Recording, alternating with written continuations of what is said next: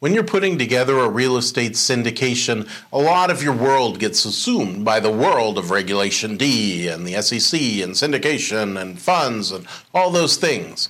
But what we oftentimes forget is that many people in the world don't know what we're talking about when we say real estate syndication. And they would be interested, but they just don't know. And so a lot of times you'll get the question, well, can you give me an example of what a real estate syndication would look like? So in this video, we're going to do just that.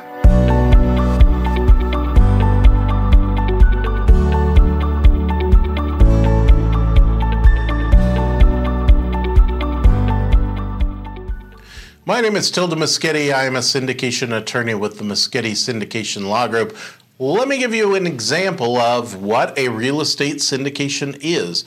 I understand that if you're watching this video, you probably already know what it is, but many people don't. And I'm oftentimes surprised myself because I forget. You know, this is my world that I live in 24 hours a day, seven days a week, 365 and one quarter days a year, but most people aren't living in this world uh, that are thinking about this stuff all the time.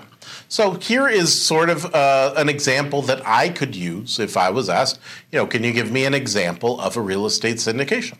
So I probably would say, let me tell you about one of the first deals that I did. So I found this piece of property. On that property, it was already developed by a developer. It was a medical office property, and uh, they had a tenant lease already signed. Now, I knew the, who the developer was. I already had the relationship with them. And I knew that they were interested in just selling it pretty quickly because they wanted to move on to their next project. So I immediately thought this is a good opportunity to buy in at a lower price and get a, a nice piece of real estate. Uh, I could have bought this property for myself, but I wanted to get started in syndication, and so I did this deal, right? So I bought the property, I put the, the property under contract. Uh, and then I started looking for investors. In this case, I had a good network, so I was using Rule 506B in order to find investors, so which meant I could take both non-accredited and accredited investors. So I went around to all my everybody that I know and I talked to them about this investment. I said, I'm buying this piece of real estate. I'm getting it at a discount because the developer who's just finished it, they already have the major tenant in place and is ready to move in as soon as development is over. But they want to go off and do develop another project for that same tenant. So I'm getting it at a good discount. Now, I know that in the area there is only one of these buildings and one of this kind of tenant. This is a medical tenant, uh, and so I know that they, this is only one. There are some other reasons and why this uh, this is a very specific purpose, um, and that it's an underserved community for the services that this medical uh, company provides. So there is a there was a good need in the marketplace for it, which creates a value in that tenant, right? So they want that tenant there. The tenant is most likely going to stay there for a very long time and keep renewing their leases.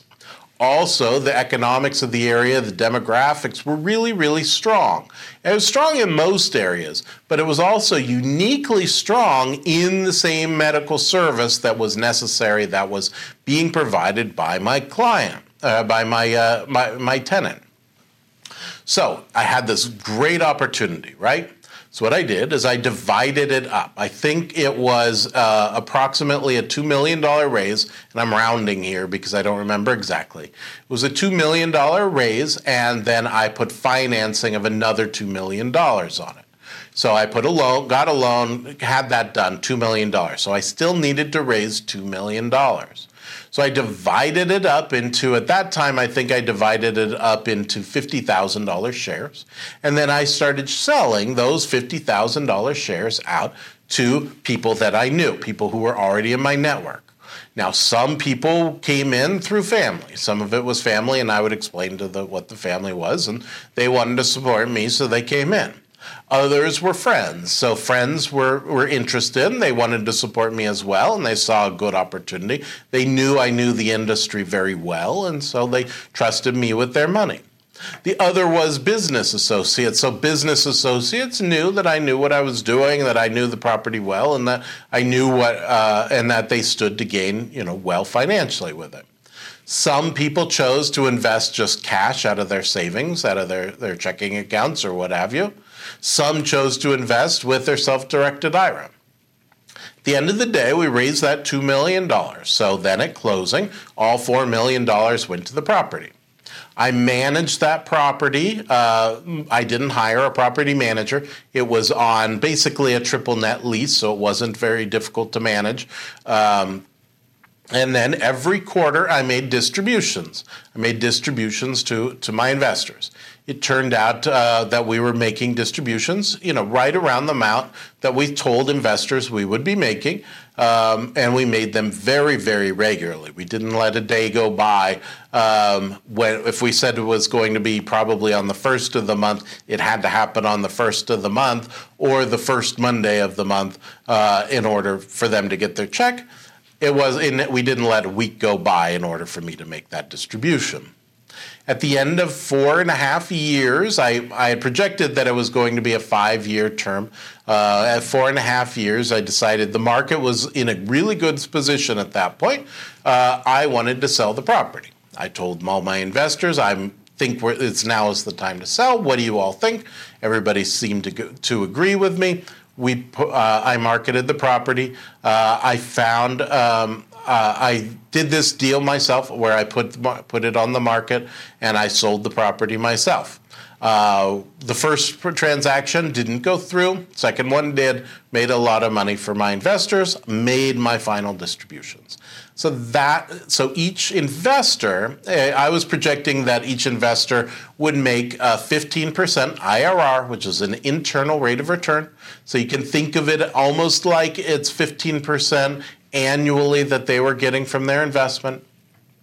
Um, and at the end of the day, that's they got like I think it was 15 and a half percent. So we overachieved just by a little bit. Uh, investors got their money, they were happy, and investors came with me on the next round. So that is an example of a real estate syndication, a very, very simple one. I had one tenant, I had a bunch of investors. I think I had maybe 16, 17 investors at that time um, in that deal, and uh, we made the money. Uh, so there is an example of what a real estate syndication is. Hope you found that useful. My name is Tilda Moschetti. I am a real estate syndication attorney with the Moschetti Syndication Law Group.